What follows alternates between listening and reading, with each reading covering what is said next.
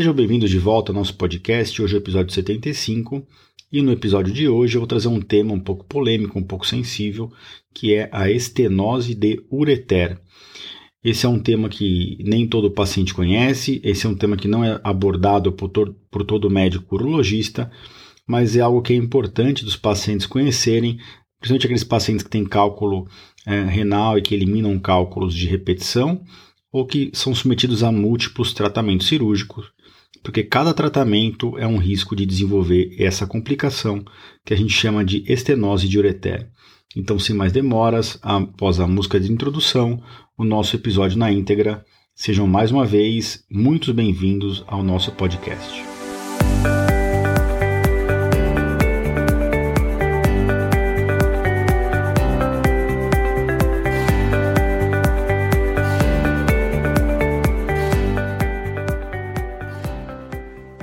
Bem-vindos ao podcast Conversa Aberta com o Urologista. Meu nome é Giovanni Marchini, sou médico urologista formado pela Faculdade de Medicina da USP e serei o anfitrião desse show.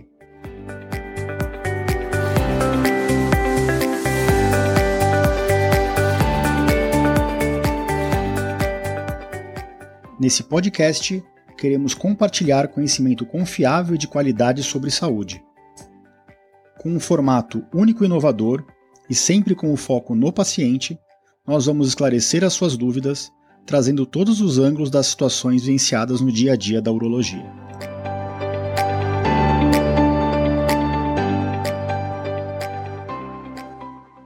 Sejam bem-vindos então de volta ao nosso podcast, hoje é o episódio 75. E antes de passar para o episódio na íntegra, como sempre, eu queria fazer alguns agradecimentos especialmente a Madalena Gomes, que interagiu com a gente nas redes sociais, na, no Instagram, a Thaisa Vidal e uma antiga conhecida nossa que sempre interage também. Eu queria agradecer é, especialmente a Adriana Capelossi, é, pacientes que, pessoas que têm interagido, principalmente no Instagram e no Facebook, uh, nas nossas publicações a respeito de cálculos renais e dos pod, do podcast. Então, uh, eu não sei se vocês já ouviram falar desse tema, né, estenose de ureter. É importante diferenciar né, o, ureter da uretra.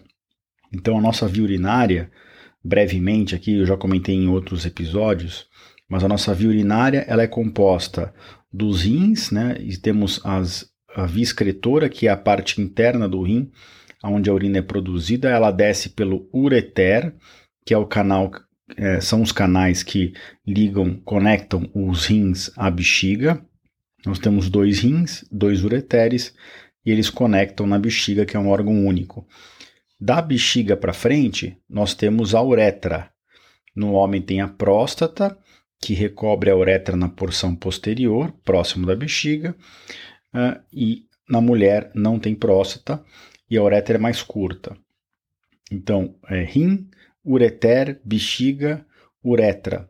E o que a gente vai tratar hoje é, são dos estreitamentos de ureter, dos canais que ligam o rim na bexiga. A gente não vai falar de estenose de uretra, que tem outras causas, é uma outra doença, e vou deixar isso reservado para outro episódio do nosso podcast. Eu só queria fazer essa breve introdução aqui da anatomia da via urinária.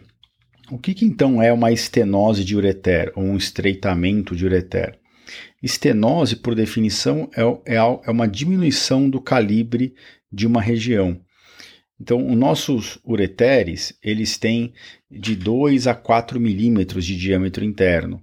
E eles são complacentes, eles têm um pouco de peristaltismo, de contração, eles conseguem dilatar um pouquinho e contrair e, e com isso faz a, a, eles fazem com que a urina desça do rim, dos rins para a bexiga, juntamente com a própria gravidade. O que, que é a estenose diretéria? Então, a estenose diretéria basicamente é uma área de estreitamento nesse canal que conecta os rins na, na bexiga.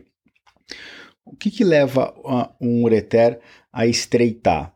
Então, nós temos várias possíveis causas. Mas hoje, de literatura, em termos de prevalência, as, os dois principais motivos de estreitamento de ureter são procedimentos urológicos e procedimentos ginecológicos. Uh, temos outras causas, lógico, tumores que podem estar comprimindo ou invadindo os ureteres, né, tumores de retroperitônio ou os próprios tumores de bexiga, radioterapia para o tratamento de lesões de reto, de tumores de reto ou de tumores ginecológicos, como de útero, ovário. Mas, do, do ponto de vista de epidemiologia, a gente tem que sempre considerar que as duas principais causas são é, doenças relacionadas às intervenções do urologista e às intervenções do ginecologista. Quais são as intervenções do urologista que podem causar um estreitamento do ureter? As principais são as relacionadas aos cálculos renais mesmo. Então, quando um cálculo renal desce para o ureter, ou mesmo ainda dentro do rim, quando o urologista vai manipular esse cálculo, ele deve fazer isso com toda a delicadeza, já que se uh, o, o, procedimento causar uma lesão do ureter, um machucado interno do ureter, no momento que esse ureter cicatrizar, esse ureter pode cicatrizar num diâmetro menor do que o ideal, do que o natural. E essa área de cicatriz, que é uma fibrose, né, a inflamação, ela é no momento da cicatrização, da recuperação desse tecido, ele acaba virando um tecido substituído por tecido fibroso, essa região do ureter, ela não contrai mais direito. É lógico que a, a, quando a gente vai tratar um cálculo no ureter ou no rim, a gente tem que pensar nisso, mas os próprios cálculos de ureter podem causar essa reação de cicatrização. Então, quando a gente diagnostica uma estenose de ureter pós-tratamento de cálculo de ureter, a gente raramente consegue diferenciar se essa estenose, se esse estreitamento ocorreu pelo cálculo ter ficado lá há muito tempo. Então, lógico, cálculos que estão no ureter há pouco tempo dificilmente causam uma estenose de ureter, mas já cálculos que se encontram há mais tempo, cálculos impactados, que já estão há várias semanas, principalmente mais do que dois, três meses naquele ureter, esses são cálculos que podem por si só gerar essa reação de inflamação e depois de cicatrização no ureter. Já cálculos que, quando a gente vê uma estenose de ureter em um paciente que ficou poucos dias com cálculo no ureter, é mais provável que essa estenose seja da própria manipulação cirúrgica, por mais bem feito que ela tenha sido feita, é, do que pela própria inflamação do cálculo em si. Em lugares em que a gente atende pacientes que demoram para conseguir o seu tratamento, por exemplo, em locais de, de rede pública, a gente percebe que às vezes a gente entra dentro do ureter daquele paciente que está lá quatro meses com cálculo esperando uma cirurgia, e na pandemia a gente viu muito isso, e aí esse cálculo já está até recoberto pela camada interna do ureter, pelo urotélio, né, pela, pela mucosa de ureter. Então é impressionante a capacidade que o nosso organismo tem de englobar o cálculo, mas isso vem com um custo que é esse estreitamento que surge nessa região. Muitas vezes essa região fica inclusive intransponível, a gente não consegue vir com um aparelho, entrar no canal da urina, entrar na bexiga, e na hora que a gente vai subir no ureter, essa região do, muitas vezes do ureter está em fundo cego, a gente não consegue achar o caminho até o rim de tão fechado que está uh, esse ureter. Então, só recapitulando, as principais causas são cirurgias urológicas, cirurgias ginecológicas e outras causas, como eu falei, como tumores, radioterapia e outros tipos de cirurgia. Que outros tipos de cirurgia? Cirurgia de endometriose, a cirurgia ginecológica, é, a própria cesárea, muitas vezes o útero, quando ele está muito dilatado, ele acaba comprimindo e às vezes a anatomia fica distorcida é, a anatomia fica alterada, às vezes aquela paciente já teve vários partos, já existe um ureter que acabou grudando no útero e muitas vezes acontece uma lesão, um machucado desse ureter e a gente tem que, a gente é chamado no momento da cirurgia para consertar, para fazer um, um, um, ajuste nesse ureter para que ele não possa uh, não ter problema para aquela paciente. E claro, é, quais são os riscos né, de uma estenose de ureter? o principal risco é o risco é o risco daquele rim ficar com o passar do tempo com dificuldade de drenagem da urina. É um risco muito parecido com aquele que eu descrevi no episódio do cálculo ureteral silencioso, algumas, alguns episódios atrás. Então, o, na estenose de ureter, se o rim vai dilatando, depois de algumas semanas ele pode ir lentamente perdendo a sua função.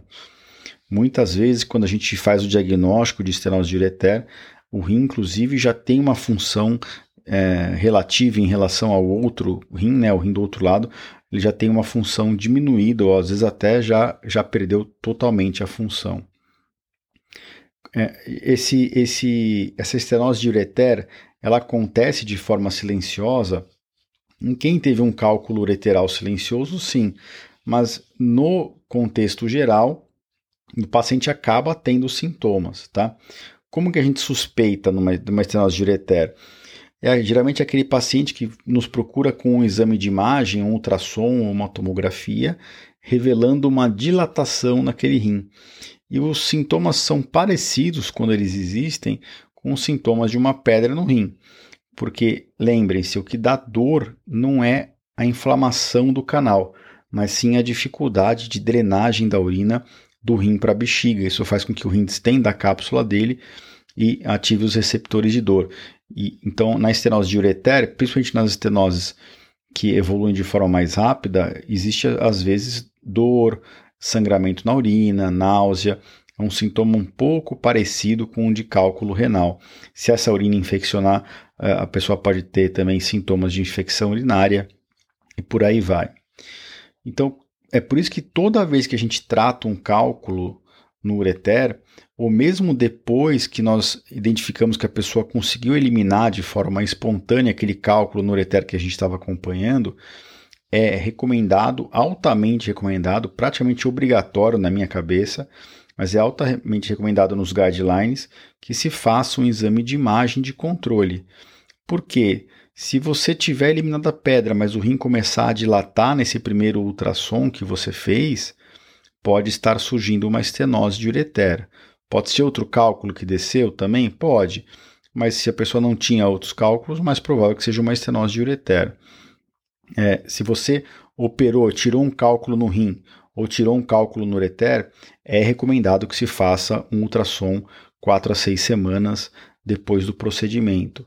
Então, em geral, no, consultório, de, além de pedir os exames de avaliação metabólica, de sangue e de urina, a gente acaba pedindo, eu tenho o costume de pedir, pelo menos um ultrassom, ou em casos em que tem uma suspeita muito alta, ou que eu fico mais preocupado, era um cálculo impactado há três meses, eu não quero ter dúvida nenhuma do diagnóstico de uma estenose ureter, a gente pode até pedir uma tomografia com contraste, com fase tardia, para a gente avaliar se aquele rim está captando bem o contraste e jogando adequadamente esse contraste para frente para a via urinária de forma simétrica, né, simultânea ao rim do outro lado.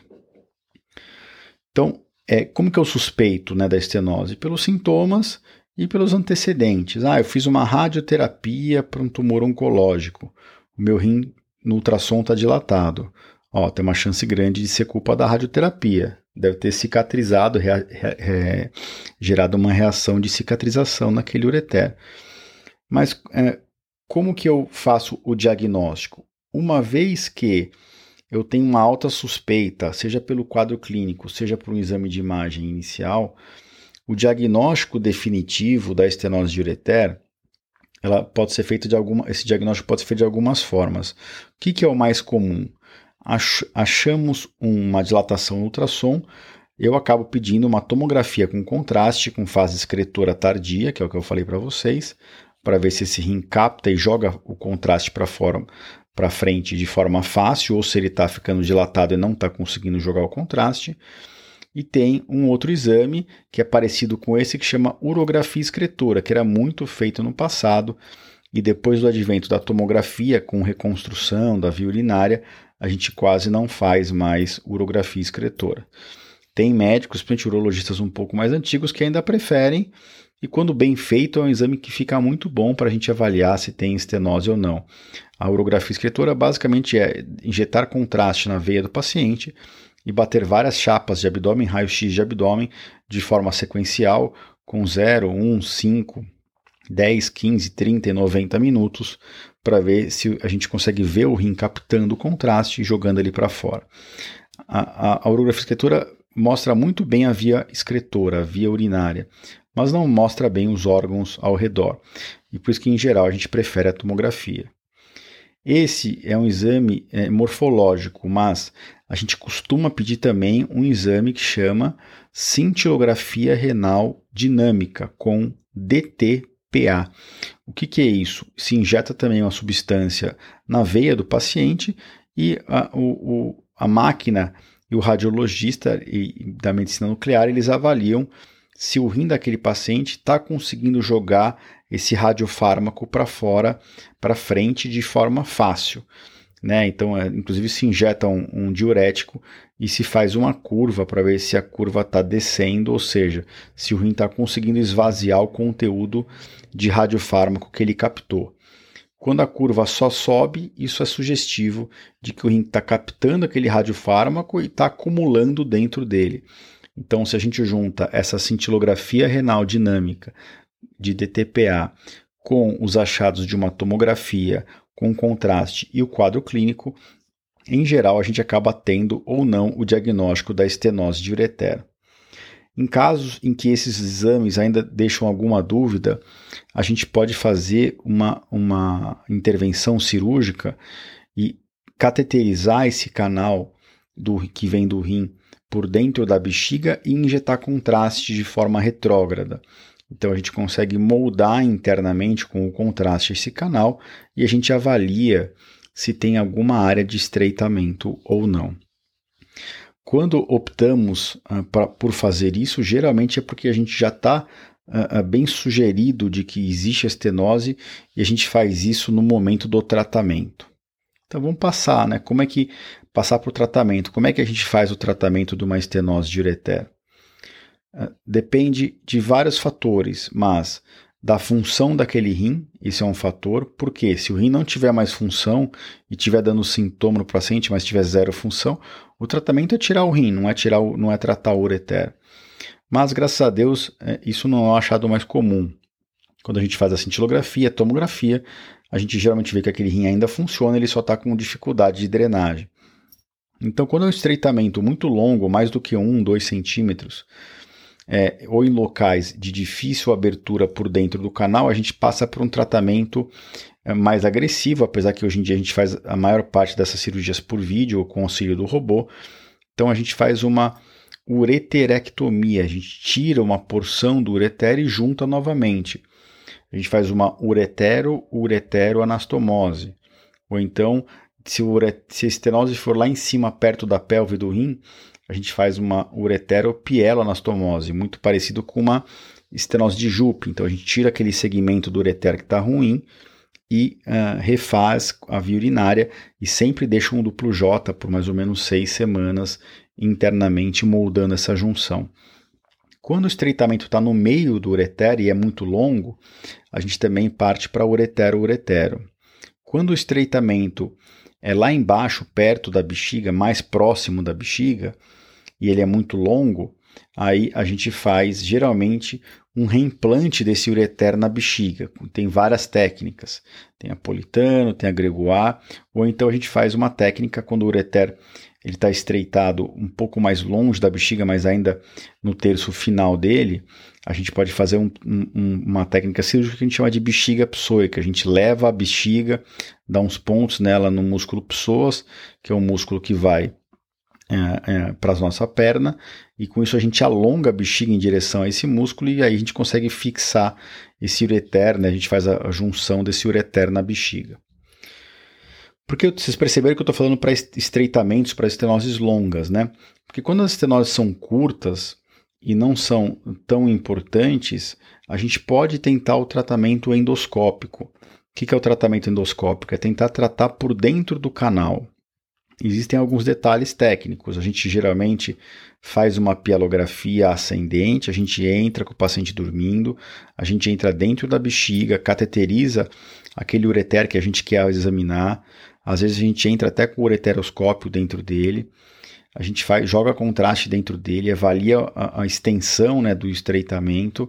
Se realmente for menor do que um centímetro, um centímetro e meio, a gente está uh, autorizado a tentar esse tratamento endoscópico. A gente sabe que a chance de sucesso com o tratamento convencional por vídeo com robô é maior do que 90%. Mas alguns pacientes optam por tratar por dentro do canal com uma chance de 50 a 60% de sucesso. É uma chance significativamente menor do que com a cirurgia eh, convencional, mas é um tratamento muito menos invasivo. Então a gente identifica a área de estreitamento, a gente abre essa área de fibrose com uma fibra de laser até romper mesmo parcialmente o ureter nesse local. E depois a gente dilata com um balão nessa região para esgarçar um pouquinho essa região e a gente deixa dois duplo Js ou um duplo J um pouco mais grosso por seis semanas e depois de seis semanas a gente tira o duplo J.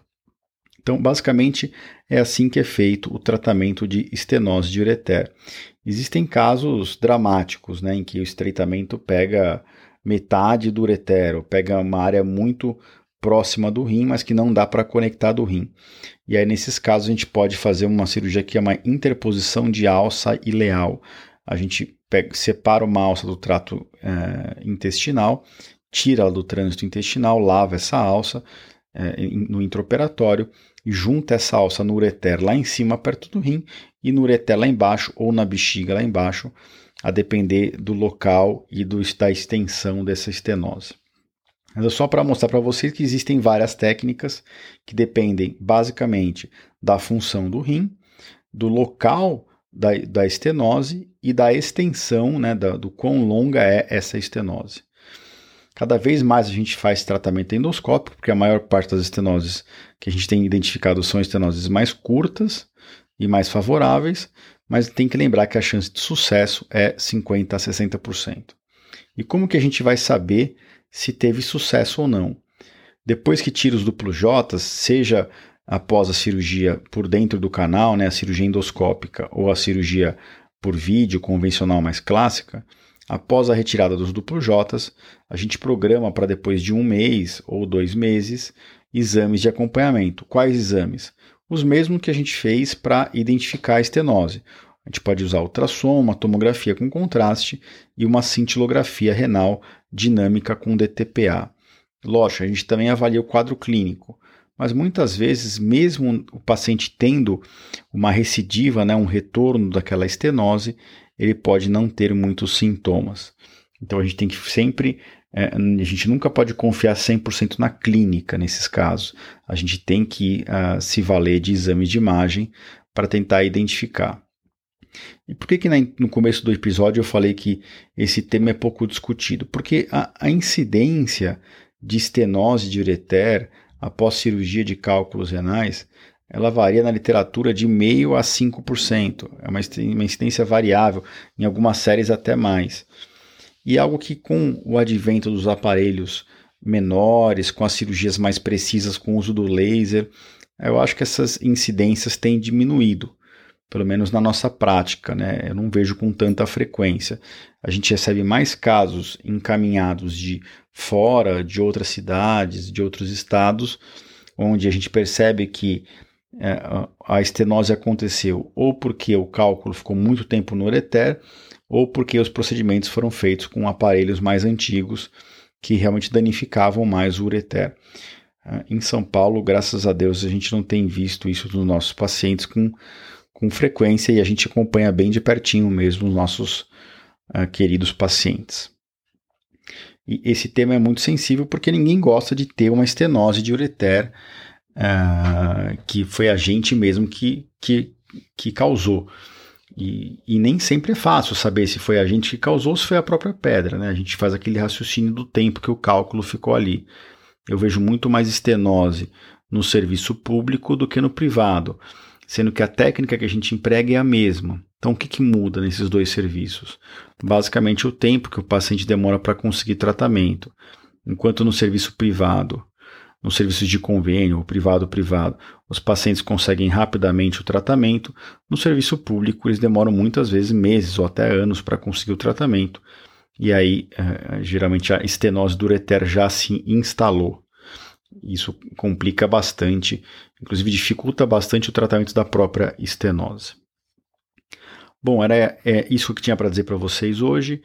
Eu queria agradecer a todo o apoio do nosso podcast, agradecer a quem acompanhou a gente até aqui. Lembrar que esse, esse episódio vai estar no www.ourologista.com.br barra podcast barra episódio 75. Vocês podem deixar mensagem no meu site, deixar mensagem no Instagram, no Dr. Eh, underline Giovanni underline Marchini, ou no, no LinkedIn, com o mesmo nome. Fiquem à vontade, é um prazer sempre responder a pergunta de vocês. E não percam vários temas interessantes alinhados para as próximas semanas. A ideia é continuar fazendo esses episódios de forma quinzenal até o final do ano. Esse final de ano está bem, bem corrido, muita cirurgia, muita cirurgia acumulada. É impressionante o volume cirúrgico do consultório, a quantidade de pacientes que, que deixaram de se tratar na pandemia, mesmo com todo o nosso empenho para que isso não acontecesse. Infelizmente, muita gente está uh, ah, trazendo diagnóstico um pouco mais complicado, mas a gente está aqui para ajudar e para tratar e nunca para dificultar o tratamento do paciente ou para tirar a esperança de ninguém.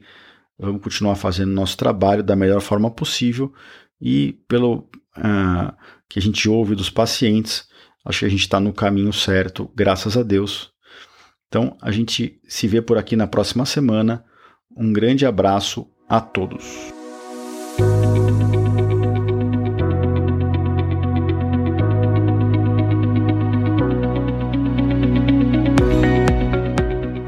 Você ouviu a mais um episódio do podcast Conversa Aberta com o Urologista.